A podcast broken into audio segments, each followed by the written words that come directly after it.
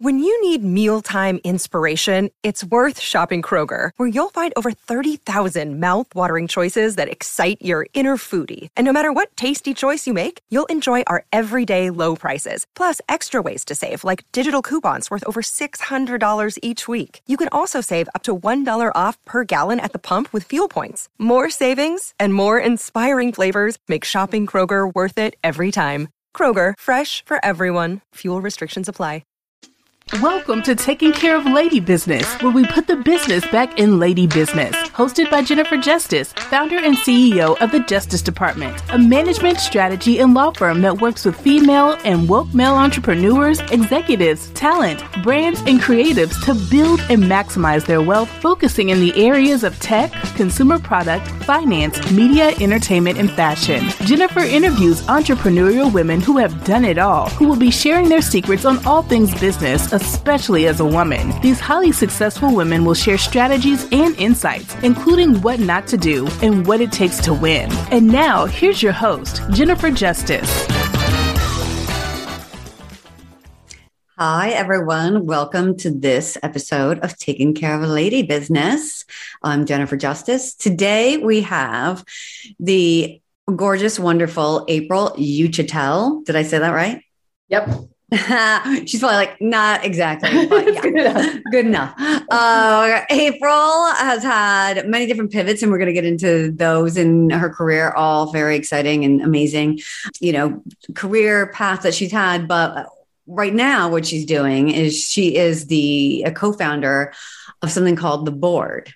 So we're going to learn all about what that is and how she got there. Hi, April. Hi, Jennifer. And you didn't mention that you're also a member of the board. I am. I am a member of the board as well. So that's also very exciting. So let's start by you telling us what it is exactly. Um, for sure. So the board is actually um, it's a collective. We think of ourselves more as a community versus a company. Um, very much around, you know, I'll tell you the origin story, but we are a curated platform of C level executives, um, people kind of top of their game that made real you know kind of life choices to to change the way they live and work over the course of the last few years. And and many people moved into freelance capacity or consulting um, you know just before and during the pandemic for various reasons. And it just became very clear there was this incredible group of talent um, that was now you know freelancing and and thinking about how they can contribute to more companies than than sit at the top of one um, for years and and all of the challenges that come from that. But it just became really clear to me that there was not one place to access this level of talent. And having been a ceo when you start to look for you know outsourced talent it's really hard to know where to go. And it's not you know what you do with linkedin. Um, so we kind of joke that we're the black amex of linkedin and the way that we've we've kind of curated the talent. And it's just been incredible to see you know the the level of the caliber of the people but it's really about an amazing human first. Um, you know i think we've all worked our careers and had toxic bosses toxic situations and have made these conscious decisions like I said, to live and work differently, um, which kind of informs you in terms of your own, you know, personal brand, but also the cultures that you seek out and the impact that you want to have. And so for me, and, and every time we talk to someone who wants to participate in what we're doing, it's so critical to know about who they are as a human and how they're looking and living in the world um, not only you know from a career perspective but you know how they're participating in you know anything that's that's dear to their heart whether it's charities whether it's any kind of give back any social responsibility how they're living their lives with their families and that to me is, is just as important as how good you are at you know marketing or various other skills because it really does connect us you know in a different way so, what are the skill sets? Like, what is the? Is there a common theme other than uh, the cultural and who they are? Like, is there a common theme or is it like all different skill sets? You know we've kind of organically fallen a lot into the you know entire marketing um, biz dev go to market strategy anything from performance to influencer um, brand strategy brand narrative work retail distribution but we also have former you know cfos and ceos we have Gen Z experts, racial equality expert, sustainability expert, Amazon expert, cannabis expert, and you know, metaverse NFT experts, where we can kind of pulse in talent. And, and really what we're able to do is work with companies and create mini dream teams. And you know that to me is what's really powerful about the model. We can definitely do one-on-one connections if you're looking for a specific, you know, single um, entity or person to help with a specific project. But where we see, you know, the real magic is when we can work with a company and curate across the board um, this level of talent that honestly would never really be in one company together. And so you get such an incredible, you know, brain share from that, um, different perspectives. So whether we're working with companies on you know strategy around a new vertical um, pivoting in some way you know thinking through exit strategies thinking through um, innovation. You know there's so much changing by the minute. So if, if someone is looking a specific direction and we can pulse in you know the talent that you know if it is a gen z moment that they're going after if it is like how do we you know really start to think about the metaverse um, and we can bring in those experts for these strategy sessions which I think is is an incredible way um, to expand your view. But then also from those, what we call blue sky brainstorms, we can create you know scopes of work you know specific to the skill sets you know of the board members. And and the way we really work is coming in as um, a partner. So you know we've all had experiences where the you know quote unquote experts come in and it really screws up culture and the adoption is very low as to the direction given because it, it feels like somewhat of an assault and not you know a collaboration. And so we get on slack channels we work on shared google docs. We really do feel like an arm of the company and that, therefore our level and talent can be peer to peer with their level. And there's you know there's a real ability to go quickly. You know there's very little learning curve you know when you've been doing something that you're really good at for a while and you can bring that expertise into a company who is is seeking that but then also you know work with them to move it forward. And, and execution is really key to our model. Um, you know we all have those strategy agencies who come in and deliver a big deck and you know ultimately um, you're left with execution and someone bins that deck or it's a door stop for all those reasons that I, I described. And so we really want to make sure that our you know companies see us as helping move things faster not providing a resource that then they have to go somehow um, resource internally to execute. Okay, so you're talking like the difference really about what we all know as an agency. Yeah. You know what I mean? Who goes and like, okay, here's this thing, or a McKinsey or whatever. And it's like, okay, here's the problem. Now you go figure out how to execute right. on it. Right. Yeah. I mean, what we don't do is go into a dark room by ourselves and come back with a ta-da moment. You know, I think, like I said, adoption on that is very low because if you're inside the company, you're already wearing a lot of hats, you're already moving as fast as you can. Um, sometimes you don't have that objectivity, and therefore that outside point of view is so important. But they also need your help doing it, you know, even if it's in the short term to get it up and running. You know, so we have some cases where we've been working with a company for nine months, 10 months, and we're able to pulse in different people for different needs. And so as the scope evolves, we can say, okay, we're great. You know, we've executed on this. Now we want to focus more on content strategy or we want to focus more on the VIP programs that you're working on. How do we look at subscriptions? And so we bring in different talent who that's what they've done. Um, and so for the for the companies, you know, for that same budget that they might have one person, they can get five people.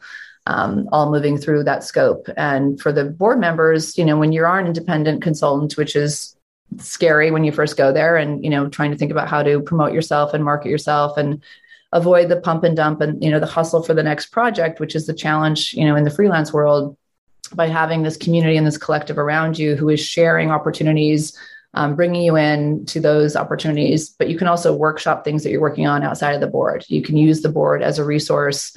You know you're now your network times 100 networks that are there to support each other. And i feel you know more than ever we've all been talking about community for years but you know there's so much community out there. It's really identifying what is your community in terms of what you're willing to also put in.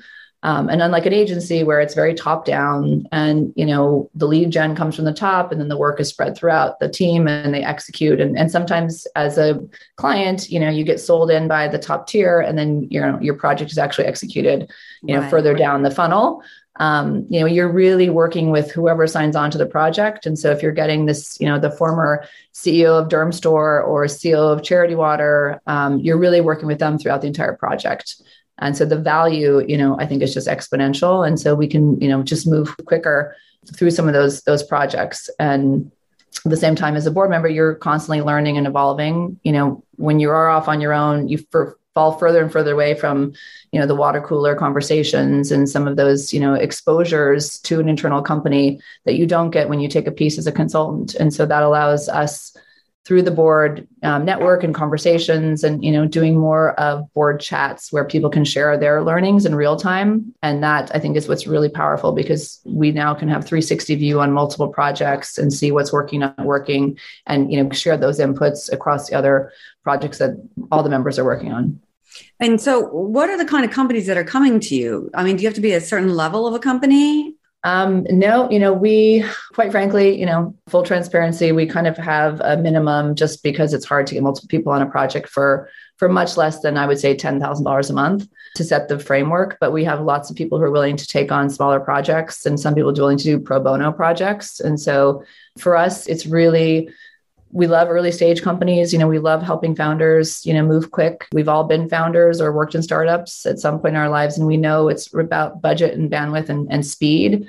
So you know there's opportunities there but equally we have you know huge global companies um, big marketplaces. We recently worked with moda operandi um, strategizing a new vertical for them. You know we've worked with companies like reese witherspoon um, hello sunshine With doing my friend Zoe. for them and doing their yeah we love zoe. And you know we did a pop-up for them at westfield. We are you know working with brands like Tamara Mellon and postmates. Um, so it's a variety but we have a, a, a, lot of like new tech platforms that are going to market that really need to talk to brands and get in front of decision makers. And so if we see real value to what they're building and we can make those connections based on who we think are the best partners, we can help you know cut the go to market time for them down um, dramatically, and also bring real value to to the companies that we see as you know needing that service. Um, right. Tons of emerging beauty brands. I think this is a space where you're seeing more and more people enter, and it's such a crowded space, and so by helping them really think about you know what they're doing differently and, and incorporating maybe some social responsibility or incorporating sustainability helping them really think about their narrative um, in a way that's not just how quickly can I get this white label product onto the shelves at Sephora. right, right. And so, in doing all this, how many people are on the board now? So, we're a little over 100, which is amazing. We're not quite a year old. We don't remember our official start date. We just started going um, last March. And we, you know, we're just beyond thrilled at the outreach and the caliber. And, and truly, the companies that are reaching out to us are really companies in our network, you know, and it's, yeah. it's so much about trust you know, I trust you, Jen. And if you said you got to talk to this guy, I'd like, give me that phone number, you know, and it's really the basis of years and years of working through, you know, who's who's legit and who's not, and understanding who can really move things forward from agencies to to other individuals. And so I think for us, the trust is the foundation of the board. And funny enough, I historically was been in fashion, tech, and beauty. Um, and my time in in tech was really about you know where I learned stakeholder mentality and, and trying to understand how to like collectively build something. And we were a marketplace, and it was really about curating that marketplace. And then when I went to, I was a CEO at Violet Grey, and that model is very much about vetted, tested, and approved um, beauty products. And so we really did test all the products before we launched them, and that was about trust. And the board is kind of a a mashup of those two ethos of this curated you know lens like i said not only just based on talent skills but also just how people what their perspective on the world. I mean you're such an advocate for for women. There's such such strength in that passion that can be brought into every product project that you work on. And that's why it's, it's such a key component to who's on the board as to how they're also thinking and living in the world because they bring it to the projects that they're working on. Can end up really inspiring you know companies and, and people based on those passions kind of coming together so i mean let's talk you you mentioned a little bit you know what your past and how you got here so give us a little like you know timeline of how you kind of got here because i what i find so interesting and i know that the audience does and women listening is is that they feel like they get into an area and then that's all they can do right and it's like mm-hmm. no you can use these pivots you can do yeah. you can do these other things so give us a little like timeline about like how you yeah, got no, to here, I, and then we'll talk more about why and what you thought was so important about it. So I did 25 years in fashion. Um, my last nine of those were at Diane von Furstenberg, and I left there in 2011 and really just knew that I needed to get into the digital world. Like I just, I always say, and it sounds kind of insulting when I hear it back, but that I didn't want to be a 50 year old Garmento in the way that, you know, when you are in that business, you kind of saw people just, you know, stay on the treadmill. And that industry was changing, you know, and really kind of imploding. And for me, it was like, okay, this is this other bus is coming. How do I get on that bus? But, you know, at my level, I couldn't start at that level. So I definitely had to go down the back of the jungle gym and come back around and climb up the other side. And I um, became a consultant in between. And I, have been always mentoring the CFDA incubator program and working with emerging brands and got into some digital advisory boards so I could start to learn. And then ultimately was one of my clients that I was consulting for was a, a, tech platform called Spring, and I just saw this opportunity to to really kind of um, reinvent myself. But it was it meant taking you know massive cut and pay, massive steps back.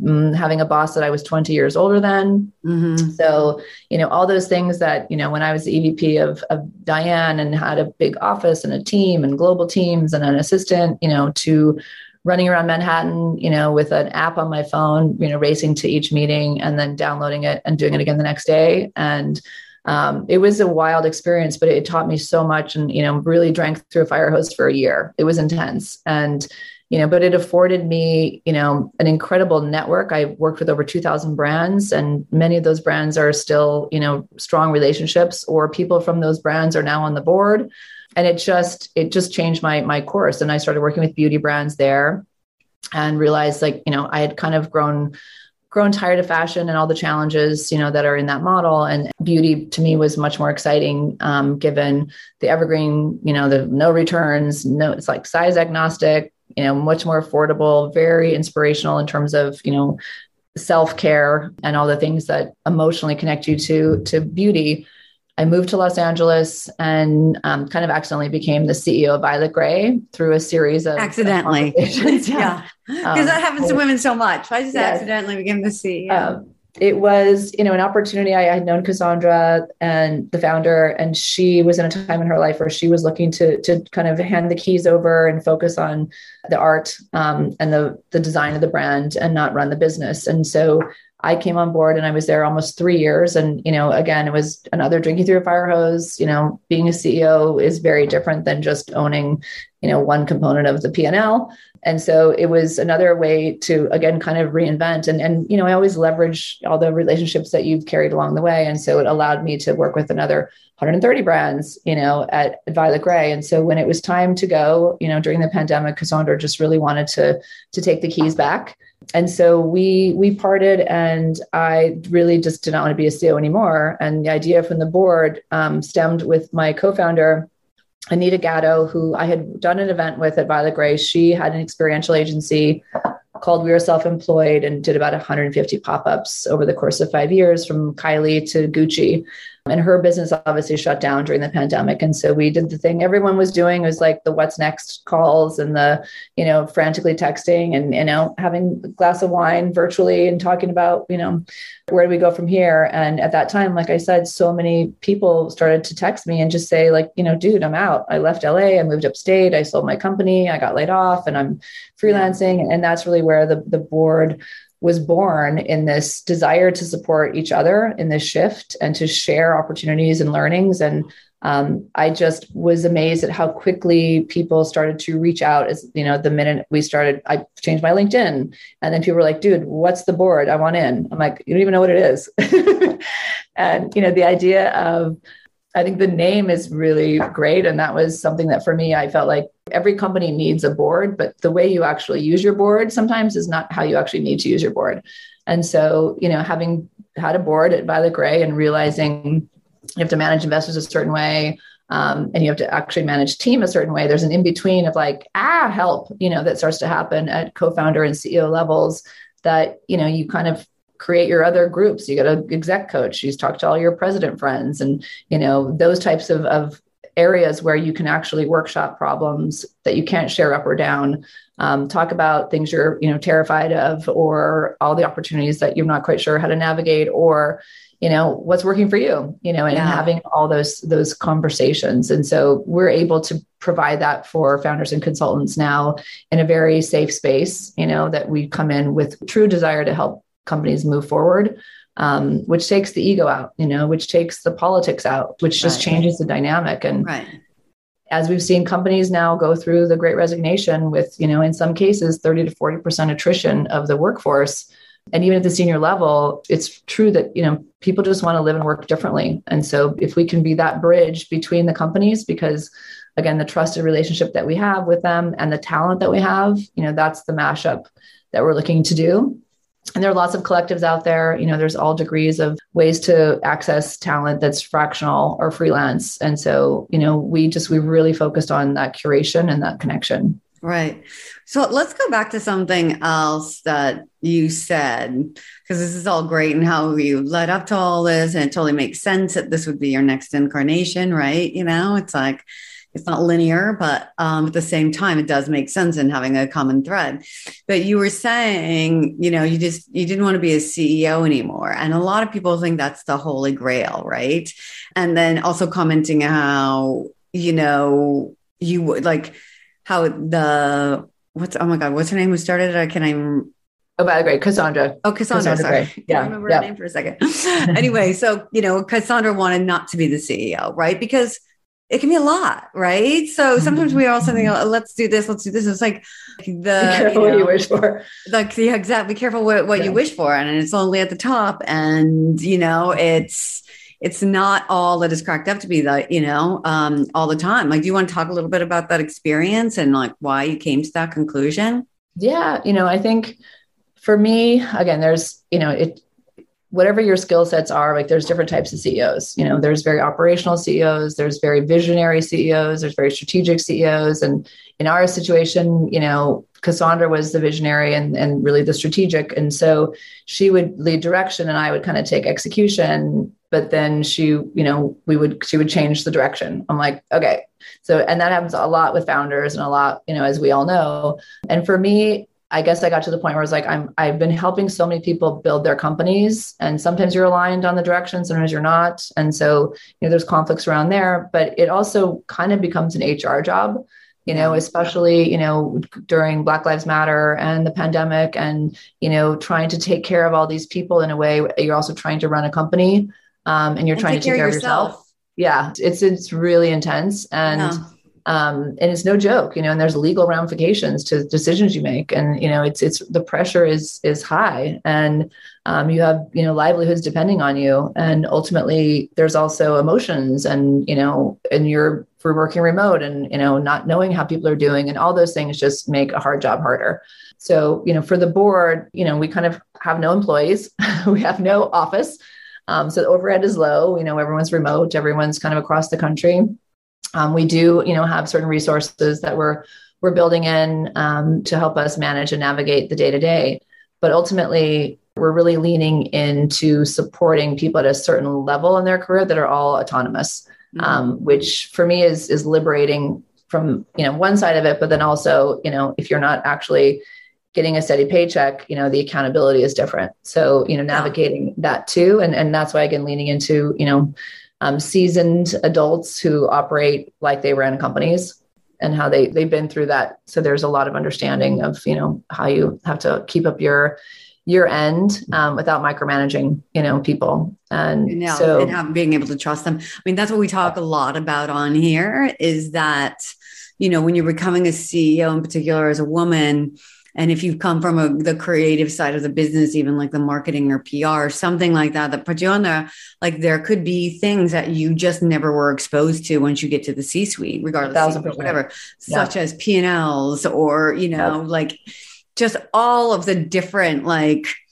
terminology in there from CAC yep. and EBITDA to like, you know, basic ones. They like all yep. of it, ROI, all of that kind of yep. like those things that are are just not things that you are taught necessarily. A from the very beginning of your career men like do a lot of the business side of things. And so when you're when you then are put into the business side of the business mm-hmm. like you know there's a lot that you need to learn in a very short period of time and it's super overwhelming you know? Yeah and if you you know and you you know what you don't know. And i think for me it was very i was very transparent about that because i do think there's a lot of people that you know take the fake it till you make it bullshit nod smile you know when you have no clue what someone's talking about. And, and i really took it to be like can you break this down for me? You know can you help me understand this? And and i think it's the only way to really learn. Otherwise that that whole impost you know imposter syndrome that we all carry through just gets exacerbated in those moments of like i'm supposed to know everything and i only know like half of the stuff right? Yeah. and if you're if you can't it's hard to lead your team pretending you know you have to be able to say like hey guys this is the first time i'm touching this. You know i'm going to figure this out and this is what i think. But you know and that to me from a leadership style and it works for some people. Some people just don't want to know anything. They just want to know that you got it and other people are just like yeah okay great i, I can jump in and help you with this because yeah. we're on the team and i think there's a lot of self-awareness in that right it's a yeah. lot of self-awareness and like what you want to do like and back to your point about the founder like the founders you know they're the visionaries and uh, if you are a ceo of a founder company and you're not the founder like you have to take direction for that. And I remember when I was at um, Superfly, it was four male founders. And I remember they would like go, okay, what should we do? And I would like, okay, it's so obvious to me, like certain things. I'm like, yeah, but we're right. not going to do that. Yeah. And it was just because yeah. they didn't oh, have yeah. to. And I would get so frustrated. And ultimately I was like, it's on me. It's on my company. They can do whatever they want.